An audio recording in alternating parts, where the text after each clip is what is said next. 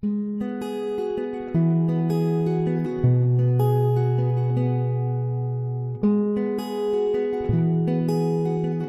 Hope Church.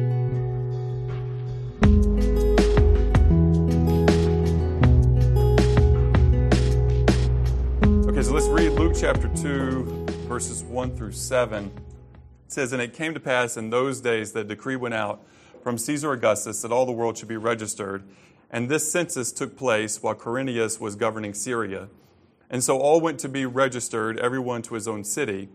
And Joseph also went up from Galilee out of the city of Nazareth into Judea to the city of David, which is called Bethlehem, because he was of the house and lineage of David, to be registered with Mary, his betrothed wife, who was with child.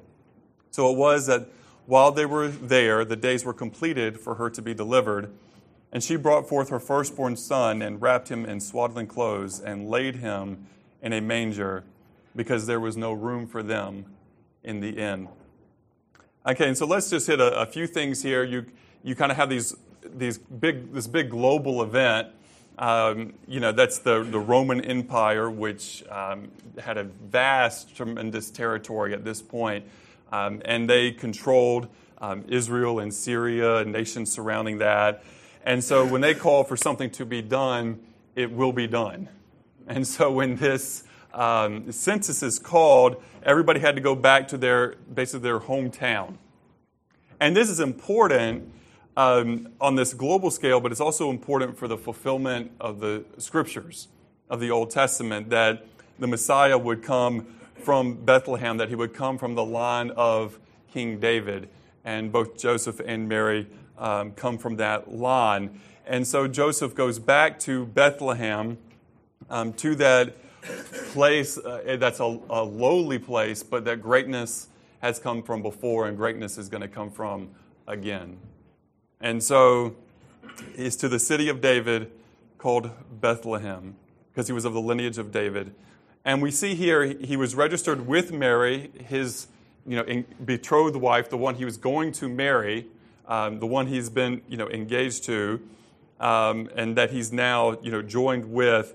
But remember that Mary came with child with Jesus um, by miraculous uh, conception of the Holy Spirit, and that um, Joseph was not um, the father in the biological sense, though he is the father in the parental sense.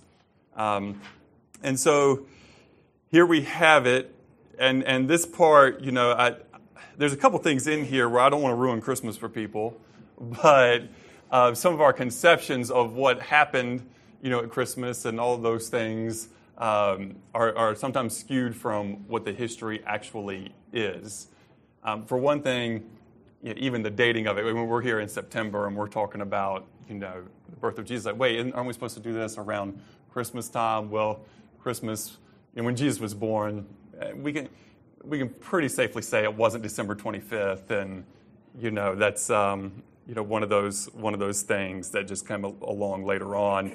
Um, but here here he is, and, and here's one of these just a little interesting things to think about because our perception of it is, in my mind anyway, it's like you know Mary and Joseph are traveling to Bethlehem. They like barely get there, and this baby's about to pop out, and they got to find somewhere to get this have this baby. And so okay, there's no room for them in the inn, and so here's this little stable thing that we normally see, like in our little nativity scenes. And so there's Jesus, you know, gets born there, right? Um, but it says while they were there, while they were there, the days were completed for her to be delivered. So you know they've been there a little bit of time. Um, another thing that's interesting here, when it says there's no room for them in the inn, um, that's the word in there is the same word that Luke uses in chapter 22, verse 11, to describe the place that Jesus had um, his last meal with, with with his disciples before he went to the cross, where he had the Last Supper, what we call the upper room. And, and in this you know, time period, um, a lot of houses would have this. They would have you know, the, the house, and they'd have this upper room part where it could be used, you know, multiple purposes. It could be used to have a meal with more people, or it could be used as a guest room. Um, and it's likely here that, you know, Joseph is actually with his family, with his Lord, as everybody's coming back and coming back to the hometown, that he has relatives who are here, but there are other relatives, perhaps some that are elderly or uh, whatever, that had precedence for this part, you know, so there wasn't room for them there. But the houses also, many times, um, had a place um, off to the, to the side of the house that would really be attached to the house where the animals would come in at night for safety and protection. They'd be let out during the day, um, and then that place would be swept out and clean. And they would have a, you know, a manger there, a feeding trough there, you know, for the animals. Um, so it very well could have been that sort of situation. They are in a lowly place. They are staying where the animals would normally stay. You can't take that away from the story. Um, but perhaps ours get a little bit, you know, skewed of, hey, there's no room in the hotel. The actually, it's it's also interesting. Luke, um, when he's talking about the story of the of the Good Samaritan and the Samaritan, you know, buying the room, uh, buying the place in the inn for the uh, man that had been beaten. It's actually a different word there, a much more specific word for a place that you would pay for lodging. Um, so just something to think about there. It doesn't really change the story that much, but it does change the story a little bit, and it and we kind of do need some of our like myths, if you will, dis, you know, dispelled. Um, so we have a, a little bit more of an accurate view of what actually happened. But what's important to understand here in the bigger picture is that Jesus is going to be born in Bethlehem because the Messiah needed to be born in Bethlehem. And this is part of the fulfillment of that prophecy. And that Jesus of the line of, is of the line of David because it was prophesied that, that, that to that kingdom there would be no end. And so those are the bigger things. So I don't want you to get caught up on the little points, but sometimes it's helpful for us to examine those things because perhaps there's other presuppositions we have when we go into reading the text of Scripture that aren't necessarily accurate on a cultural or linguistic basis, and we need to evaluate those so that we come to the right conclusions, not just on the smaller things, but particularly on the things that do really matter more. Does it matter whether Jesus was born in this attachment to the house or in this little, you know, shack of a thing that we often have in our minds? No, it doesn't really matter. Uh, but what does matter is that he came for us. And so let's go to verse 8, um, and we'll read a, a portion here. It says, Now they were in the same country, shepherds living out in the fields, keeping watch over their flock by night. And behold, an angel of the Lord stood before them, and the glory of the Lord shone around them, and they were greatly afraid. And then the angel said to them, Do not be afraid, for behold, I bring you good tidings of great joy, which will be to all people. For there is born to you in this day in the city of David a Savior, who is Christ the Lord. And this will be a sign to you. You will find a babe wrapped in swaddling clothes, lying in a manger. And suddenly there was with the angel a multitude of the heavenly host praising God and saying, Glory to God in the highest, and on earth peace, goodwill toward men. Now you can imagine the angels um, coming and that the shepherds, you know, they've never seen anything like this before. They've never experienced anything like this before. Said the glory of the Lord, not just the angels, but the glory of the Lord shone around them. And the natural response, as we see even as you read the Old Testament, when the glory of the Lord comes, when the presence of God is there, that there is a natural fear.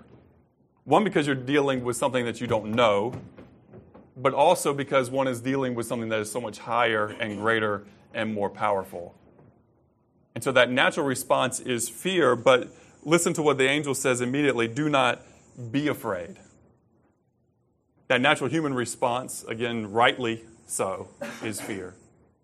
But God's response back through the angel here is do not be afraid. For behold, I bring you good tidings of great joy, which shall be to all people.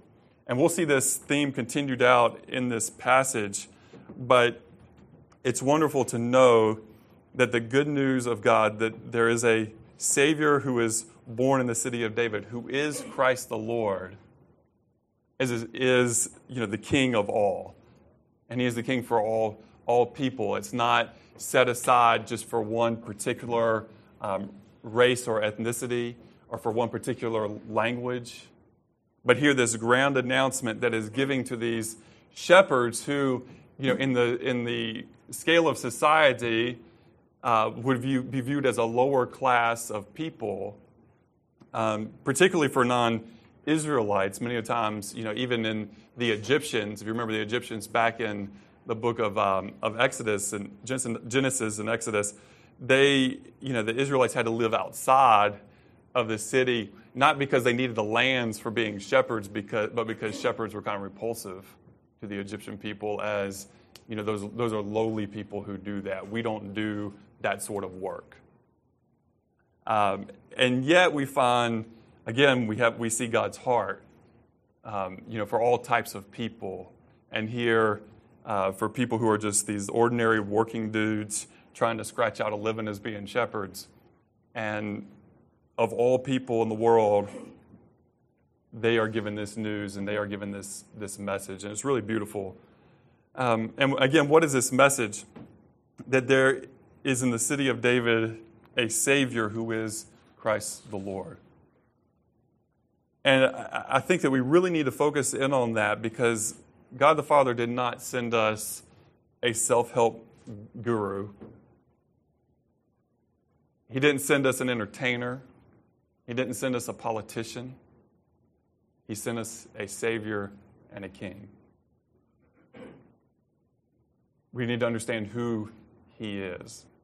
And I, I hear a, a, lot of people, um, when it comes to Jesus, you know, they want to take Him um, outside of His deity and, and just to have His moral, you know, teachings. Uh, um, you know, a lot of times football players get a, a rep of, of not being so bright, and some of them aren't so bright, but um, a lot of them are really, really smart. And uh, there's one guy named Arian Foster who um, played at Tennessee, football at Tennessee, and then um, is a professional player now who's you know very well known, and he's kind of become, um, which is kind of contrary to the culture of football, but he's become like this um, atheist, or you know, doesn't believe there, there is a God. He's become a spokesperson for that you know, movement. But in um, articles reading about, about him, he talked about, um, you know, these discussions he was having with, with his mom of could you take, could you take Jesus and just have his moral teachings without the, the deity part, without the divinity part? Because he thinks what Jesus taught was, was good. Well, he's not the first person who's thought this. I mean, many people have thought those ideas. I mean, even Thomas Jefferson, you know, made his own you know, Gospels where you know he he clipped out all the, you know, kind of cut and pasted, but he you know he clipped out all the miracles, and so you would just have the teachings, but to take away the deity of Christ. Well, if you don't if you take away the deity, you don't have the same Christ, and you really don't have his teachings either, because that goes exactly contrary to his teachings. But God sent us a Savior who is Christ the Lord. He is the anointed one of God, and He is the King. He is Lord of all. But notice this you will find the babe wrapped in swaddling clothes, lying in a manger. Again, that Jesus came humbly. We understand that God humbled Himself. You know, to become like us, you know, to put on human flesh, still maintaining His deity, but putting on human flesh was humbling. But then, not even that, he comes among the humble of the humble. And Jesus does that for us as an, and as an example for us. Because if Jesus is willing to do this, then are, are we willing to humble ourselves? Are we willing to humble, humble ourselves? First to know God and then to live for Him. Imagine just being there in that field and the heavenly hosts, a multitude saying, Glory to God in the highest, and on earth, peace, goodwill toward men. What a proclamation of grace. A proclamation of God's grace there for his creation, for his people. Verse 15 So it was when the angels had gone away from them into heaven that the shepherds said to one another, Let us know now, go to Bethlehem and see this thing that has come to pass, which the Lord has made known to us. And they came with haste and found Mary and Joseph and the babe lying in a manger. And now, when they had seen him, they made widely known the saying which was told them concerning this child. And all those who heard it marveled, and those who were with, with them that were told them, sorry, And all those who heard it marveled at those things which were told them by the shepherds. But Mary kept all these things and pondered them in her heart. And then the shepherds returned, glorifying and praising God for all the things that they had heard and seen as it was told to them. Notice the responses that are given. You know, the shepherds, they say, hey, let's go, you know, we just heard this, let's go see it. And so they go and see it, and then they've got to tell others about it. Um, and then they finish with they're, they're going to tell others about it and they're going to glorify and praise God.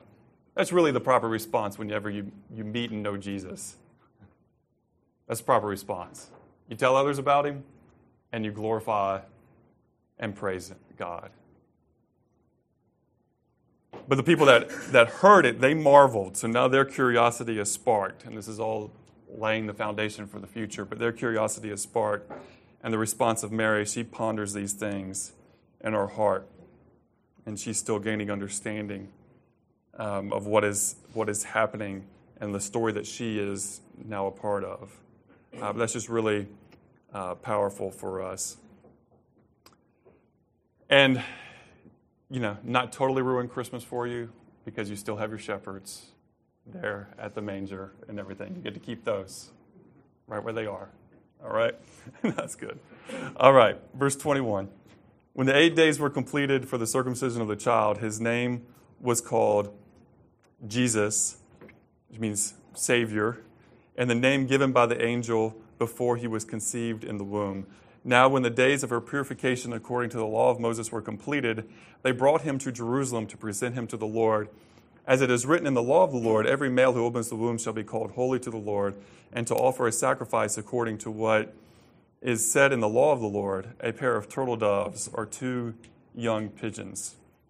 Interesting thing is, when you look back at Leviticus chapter 12, you actually see that when a woman had a, a firstborn son, that she was actually supposed to take to the temple a lamb and a dove for the sacrifice. And then if she couldn't afford it, if it, or the family couldn't afford it, then they would bring either a pair of turtle doves or two young pigeons. And so again, here we see the, the lowliness of Jesus in his you know, birth and the lowliness of his, of his family that they couldn't afford that lamb. And so it's again um, who God uses as you look through the scriptures, he uses all sorts of people. He does use kings. He does use, you know, um, physicians, and uh, he, he uses very wealthy, you know, wealthy business people. But he also uses the poor, and he uses average, hardworking people, um, and he and he grabs people from different positions that people in the world would overlook. The world would overlook and say not too important, and yet to God very important. We can we'll continue to see that theme this morning played out.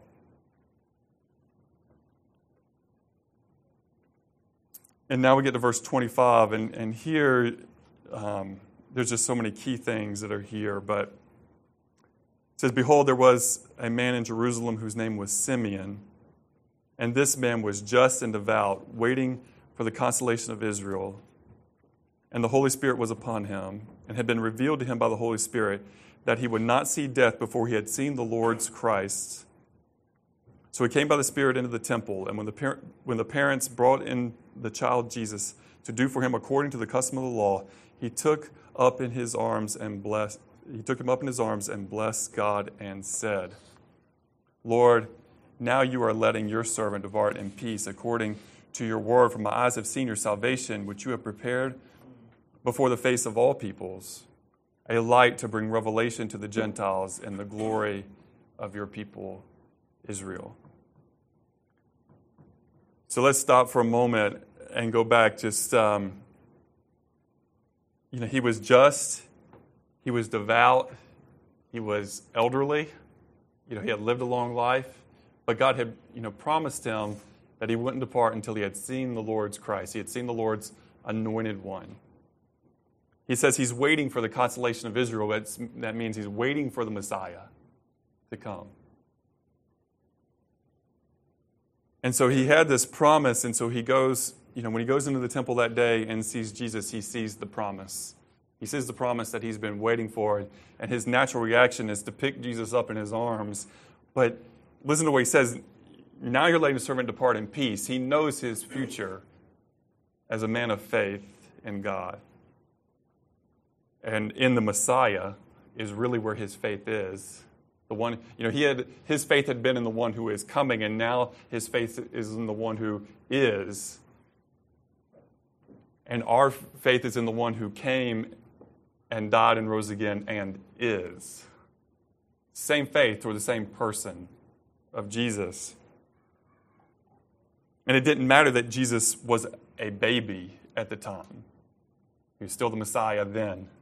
He was still the king then, as he was when he went to the cross. It says, My eyes have seen your salvation. Notice again, just like the angels had said, which you have prepared before the face of all peoples. It's a, it's a, it's a universal message for the whole world. For the whole world.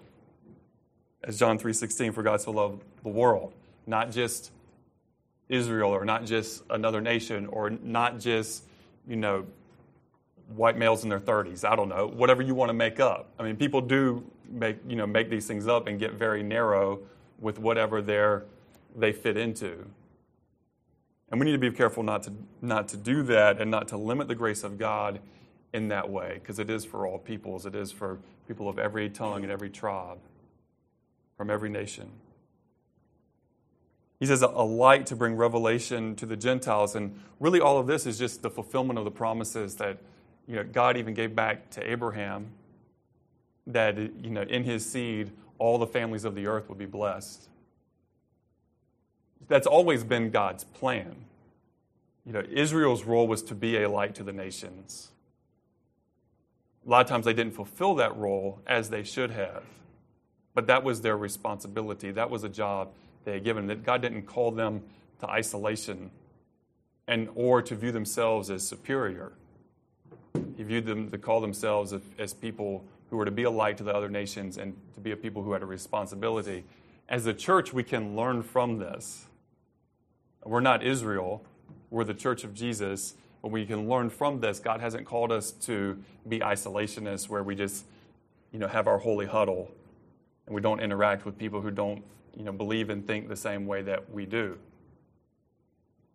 But he's called us to go out.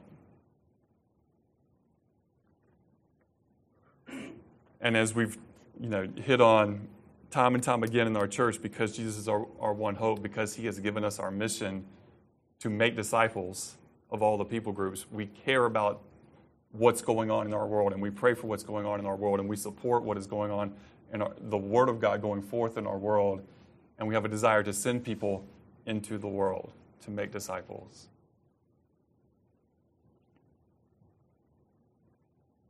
It's why we do what we do in Mexico among the Nahuatl people. It's why we you know, make efforts to start a school in Tanzania.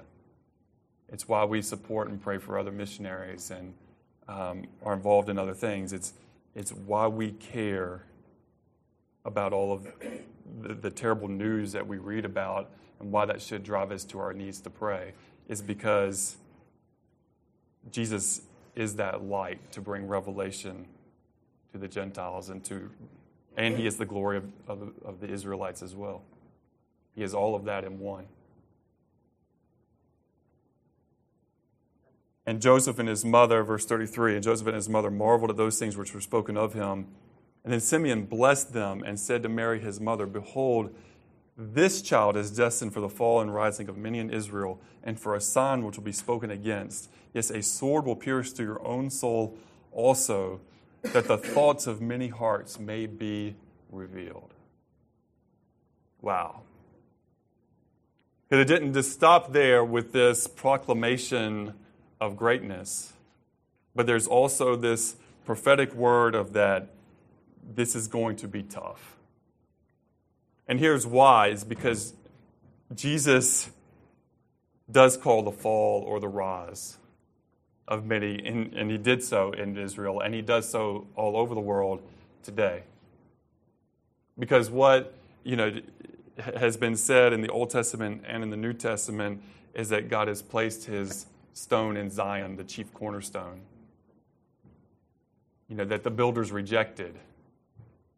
And there it's, you know, many of the religious people are the ones who mostly, you know, rejected Jesus. The ones who should have been building on him rejected him. But the same thing is true about Jesus today because Jesus said, I am the way, the truth, and the life. No one comes to the Father but by me. You know, it, that it's a universal message, but it's not you know, universally inclusive that you can just believe what you want to believe and do what you want to do, and that at the end of the uh, day, you know, especially if you're just a nice person, everything's fine. That's not the message that Jesus gives. Jesus is unique. There is a reason we say we're one hope church because Jesus is our one hope. He is it. We have put everything in on Jesus and said, This is where we stand or where we fall. On Jesus Himself. That's it. We believe we will stand on Him. He is our rock, and He is, you know, a sure hope. But at the end of the day, that's it. We don't have a plan B and we don't have a backup and we're not saving and holding out any chips for anything else. We're not waiting for the potential of another hand to be dealt. This is it. It's just Jesus. It's just Jesus.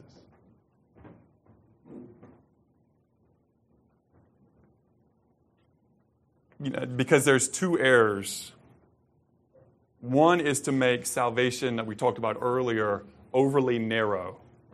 You know, it's only for this particular group of people, it's only for this, those who speak this particular language. Or do these particular rituals to make it overly narrow. But also, tremendously da- dangerous is this universalism you know, this, this idea that God is love, but to the point of removing all of his other attributes of, of his holiness and his justice. And to just have, you know, well, everything's going to be okay in the end for everybody. That's not the gospel. That's not the message of Jesus Christ. You can take that, but you can't take that and Jesus. You can't have that in Jesus because Jesus' message is completely contrary to that. He stands with open arms, but his are the only arms someone can go to. His are the only one. So when, you know, and, and people get offended by that and you say, well, are you saying this religion is better than, than that religion?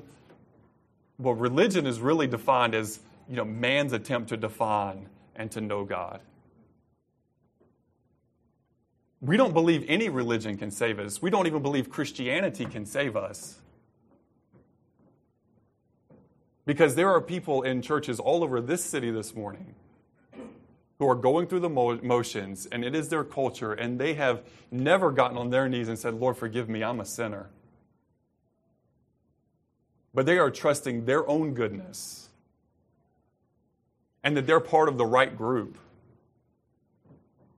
and their traditions to save them. And at the end, Jesus will say, Depart from me, I never knew you. And he will say that to people that are filling churches in Athens, Georgia. Christianity cannot save you. Just like Islam cannot save you, or Buddhism, or Hinduism, or humanism. Only Jesus can save someone. It's only Jesus.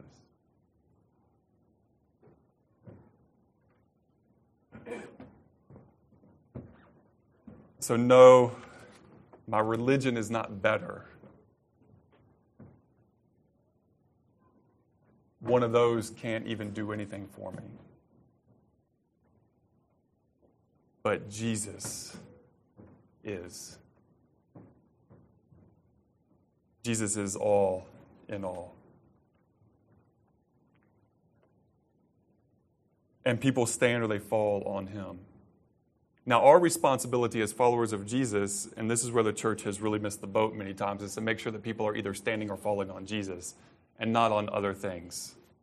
A lot of times people never make it to Jesus because the church isn't living like Jesus. So that's our responsibility is to be disciples of Jesus. Who are, what does that mean? It means striving to be like him and to live like he would live here now. In your, you know, if he's in your work, how does Jesus work? If he's in your home, how does, what does Jesus do? And that's how we need to be thinking. Verse 36, and we only got four more verses. Hang with me.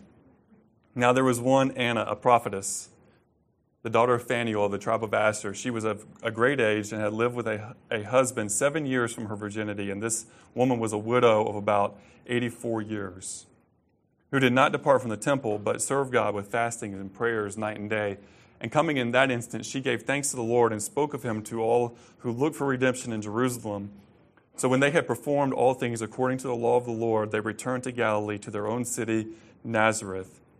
And the child grew and became strong in spirit and filled with wisdom, and the grace of God was upon them. So the law says, you know, by you know, the, the testimony of two or more, something shall be established. And so Simeon comes first, and he gives his prophecy and his testimony of Jesus. And then Anna comes second. And you may notice there, she's a, a woman, she's a widow.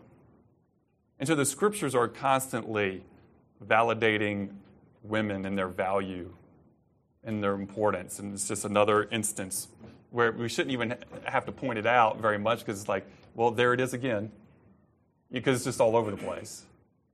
But there it is again, if you need to be pointed to that this morning and to see it. And there's also something there with, you know, because it wasn't an issue in that time, because elderly people were respected and taken care of. But in our time, and in many cultures in our world today, this should speak where, you know, as people get older, they are oftentimes not taken care of and not cared for. So this should be a word to us this morning on, on that note as well. And we see God valuing people again, you know, every stage of life. Even back in Luke chapter 1, we saw in the womb the value. And so, you know, people ask me, like, are you pro life? It's like, yes, I am pro life. I am pro life from, you know, in the womb, conception, all the way to the grave. I'm pro life. Every, every step along the way. And for every person in every position in life, whether rich or poor, pro life. We want to be people who are for what God is for. The enemy is the one who is the roaring lion seeking whom he may devour and destroy. God is the one who gives life and gives it abundantly. So, what side are we on with that? We're the ones who want to give life and give it abundantly to people. And that means taking care of people, and that means taking care of those who have a difficult time taking care of themselves, at least for a particular point in time in life. And so we see our responsibility, you know, in that. In the next section, you're going to see them go back to Nazareth.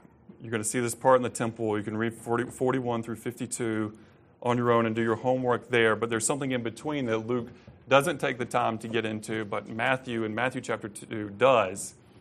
And again, here's your little picture because you notice you didn't have wise men there because they came later. So if you've got your little nativity scene, at least put them off a little bit because they're like on the way. All right?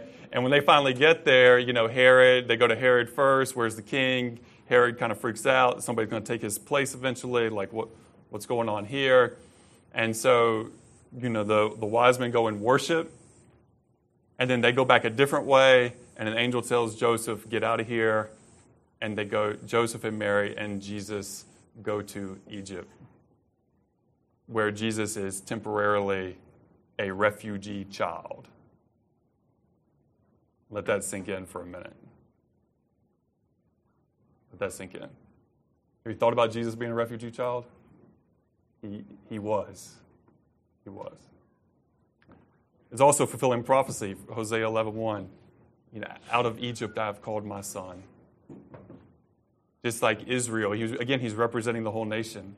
As Israel was in bondage, that nation, he goes I mean, it, they were Israel was in bondage in Egypt, and she, he goes there and identifies with their oppression, and he's their savior, coming out as their savior as they came out. They went to the promised land, but he is the promised one. And so you see in it beautiful, powerful picture, but to us, what does that speak of when our world today has you know, more refugees than it, at least at any point since World War II? And you have people fleeing, you know, we see it all in the news right now, you know, in Syria and Iraq, and just horrible stories, you know, people dying in these boats, and every day, every single day, you know, just terrible, terrible things. But we also see it in other parts of the world. You know, when we talk about immigration in our own, you know, nation, many people are coming from Central America and from other places because they are fleeing violence.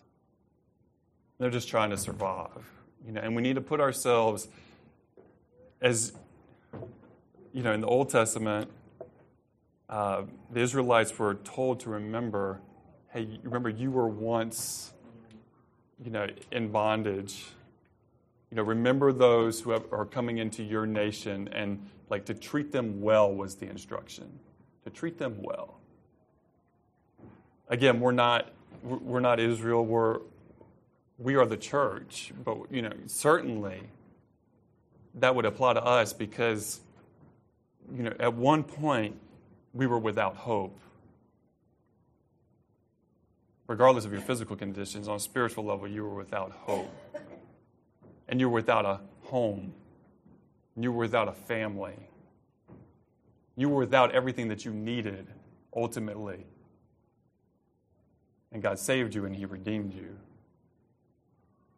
by grace through faith, right? And so now that has to influence, that has to influence how we see people in desperate situations and people in, in refugee situations or just in migration situations trying to have a better opportunity for their families. Like, it has to influence how we see those things. And yes, there may be a lot of other things going on in the background in some of these cases. We don't know it all, but I know that God's heart wants us to be generous and loving and caring and doing what we can. So you know, let's continue to consider that and to pray about that and to work as the Lord leads us on these things because perhaps He'll call somebody from this room that your life will be given to help refugees. Perhaps He'll call somebody in this room that your life is given to help those in, that are elderly in their, their last days on the earth and to be a person who gives many of them a final opportunity to, to be introduced to Jesus and to know Him. But God has called us to significance because He's called us to make disciples. And that's what we are ultimately about. We're about the glory and worship of God and the making of disciples for the glory and worship of God. It's really, it's really simple. And we need not to complicate it. We also need to make sure that our lives don't so, get so crowded that we don't have room for that. If you don't have time for that, we're doing too much of the wrong things. Not necessarily bad things, just not the right things that make a difference for eternity. So, as we take the bread and cup this morning, let's consider Jesus, consider how he came, why he came, and that we're determined to be on purpose with him. But we know the scripture tells us before we take it to examine our hearts, to ask the Lord to show us the uncleanness within us and to confess it and to get rid of it. And that's our responsibility this morning as we continue to worship. Let's pray. Heavenly Father, we love you and we praise you. We thank you for your goodness to us. And Lord, I come to you this morning again, just um, like everyone here, a broken person, always in need of you, Jesus. Help us to understand that no matter even where you've brought us from, the depths that you've brought us from, God, that we need you and we need your son Jesus today as much as we ever have.